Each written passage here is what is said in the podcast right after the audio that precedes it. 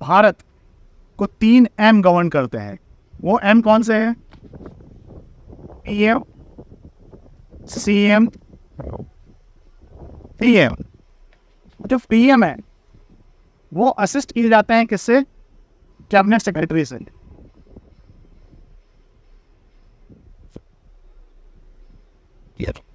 और जो C M है वो असिस्ट किए जाते हैं चीफ सेक्रेटरी से।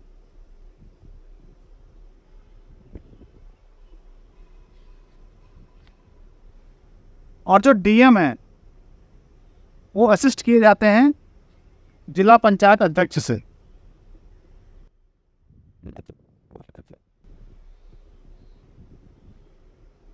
यह जो कहिए कि उनको इसकी कोई आवश्यकता ही नहीं। सो भारत में लोकतंत्र है। लोकतंत्र का मतलब ये होता है कि जनता के द्वारा चुनी हुए लोग हमेशा ब्यूरोक्रेट के ऊपर बैठेंगे।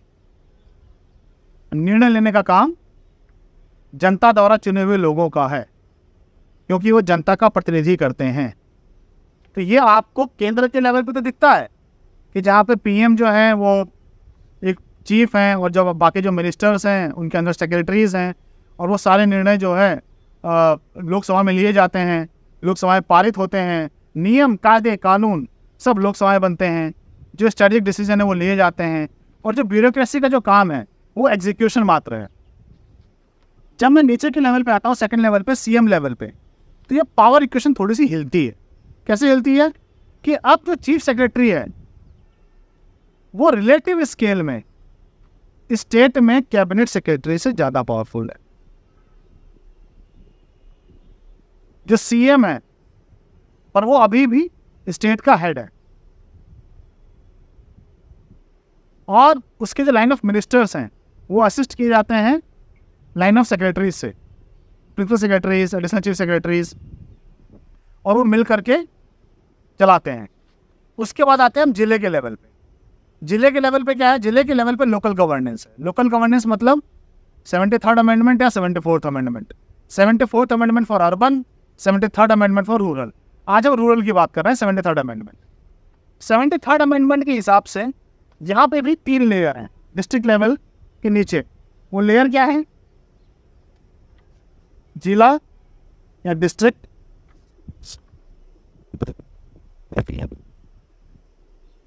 ब्लॉक या पंचायत? समिति?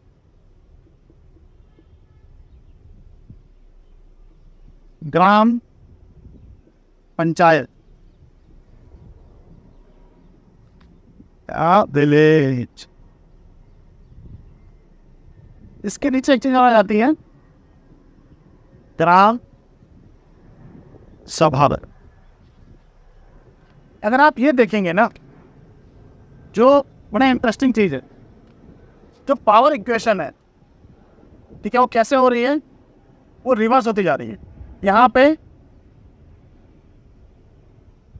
people elected is above above. Bureaucracy. यहाँ पे people elected government is above bureaucracy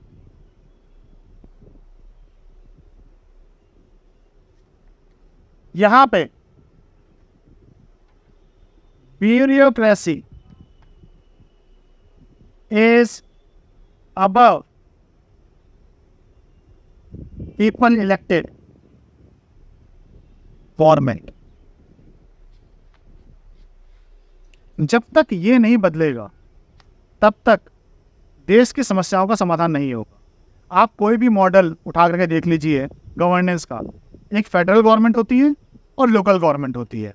जो इंटरमीडिएट गवर्नमेंट होती है यूजली उसके पास बहुत कम पावर होती है। बट हमारे केस में क्योंकि सेवेंटी थर्ड अमेंडमेंट को ठीक से इम्प्लीमेंट नहीं किया गया है सो इंटरमीडिएट गवर्नमेंट जो है वो बहुत सारी जो पावर है उसको आ, जो as per the constitution local government को मिलनी चाहिए उसको होल्ड बैक करके बैठी हुई है।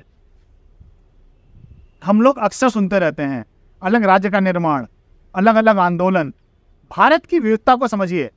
भारत कि कितने टुकड़े कर दिए जाएँ? कितने टुकड़े कर दिए जाएँ कि हर टुकड़े के अपना रहन सहन अपना खाना, अपना कपड़े, अपनी संस्कृति, अपना कल्चर हो। सोचिए, अगर मेरे को ये ये चार पाँच चीज़ों के बेसिस में भारत को अलग अलग राज्यों में डिवाइड करना हो तो भारत में कितने राज्य बनेंगे?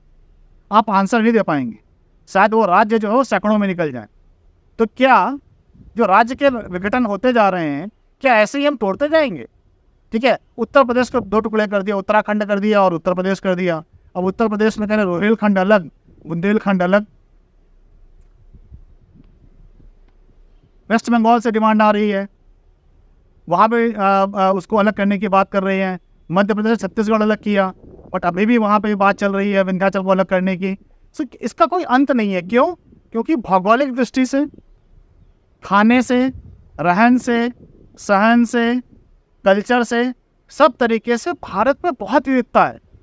और उस विविधता का समावेश केवल और केवल पंचायत के थ्रू ही हो सकता है। अगर आप सोचें कि हर पंचायत के पास अपनी इंटरडिपेंडेंस होती, वो अपने निर्णय खुद ले रहे होते तो क्या राज्यों को टुकड़े करने की नौबत आती राज्यों के टुकड़े इसलिए हो रहे हैं क्योंकि सेवेंटी थर्ड अमेंडमेंट को ठीक से इम्प्लीमेंट नहीं किया। सेवेंटी थर्ड को अमेंडमेंट करते ही होगा क्या? ये जो मिडिल लेयर है। राज्य इसकी जो पावर है, वो डिवॉल्व होकर के सारी चली जाएगी यहाँ। जब इसके पास पावर ही नहीं रहेगी तो विघटित करके या जोड़ करके क्या फ़र्क ही? क्या पड़ता है? किसी को कोई इंटरेस्ट भी नहीं होगा कि इसको जोड़ें या तोड़ें।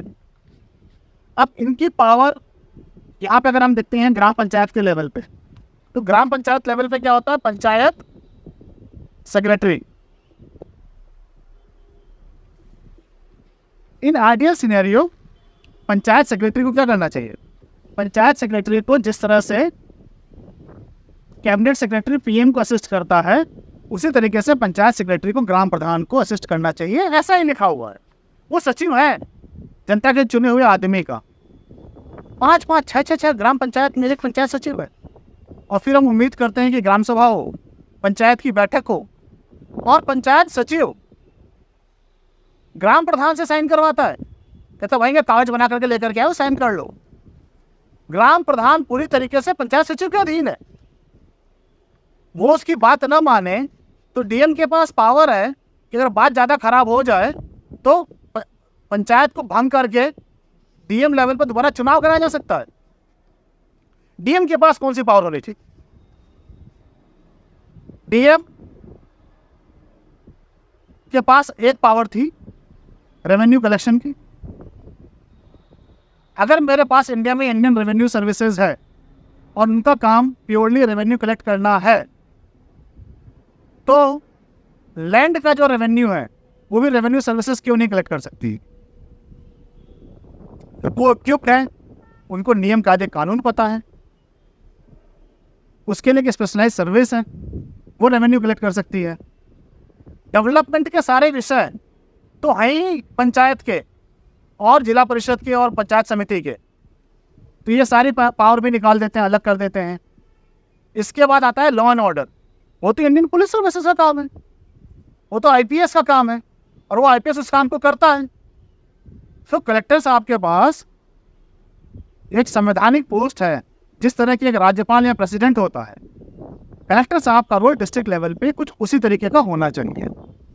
कि वो एक संवैधानिक पोस्ट है, जिनका काम है उनकी निगरानी करना। मैं मानता हूँ कि राज्यपाल भी कोई ब्यूरोक्रेट नहीं होता है बट वो संविधान के हिसाब से तो बना हुआ अधिकारी होता है। सो इंडियन सिविल सर्विसेज़ में जो कलेक्टर साहब हैं, इनको, इनका नाम चेंज करके इनको as a safeguarding the rules and the laws and the procedures in the district उस तरीके से डिस्ट्रिक्ट लेवल पर बैठा देना चाहिए। और ये जो तीनों पावर हैं development revenue and law and order वो पंचायत रेवेन्यू सर्विसेज़ और इनको दिया दे जानी चाहिए। अगर हम इसको तोड़ देंगे सबसे अधिक नुकसान किसको होगा? डीएम के थ्रू ये जो पावर है जो यहाँ पर डीएम साहब दबा करके बैठे हुए हैं, इस पावर को कौन एंजॉय करता है? डीएम के थ्रू इस पावर को स्टेट गवर्नमेंट एंजॉय करती है। अब स्टेट गवर्नमेंट से आप कहते हो कि डिवोल्यूशन ऑफ़ पावर करो, पंचायत को दे दो। वो डीएम को ये बोल देता है अगर ये पावर पंचायत को दे दो तो उसका जो मिनिस्टर है, जिसका बजट अभी बीस हज़ार करोड़ था, उसके पास अब बचे दो हज़ार करोड़। वो भी सैलरीज के। तो किस बात का मिनिस्टर? अच्छा मिनिस्टर ही नहीं रहा तो किस बात का मुख्यमंत्री? इसीलिए डिवोल्यूशन ऑफ़ पावर नहीं हो पा रहा है। जब तक इसको नहीं बदलेंगे, तब तक डिवोल्यूशन ऑफ़ पावर नहीं होगा।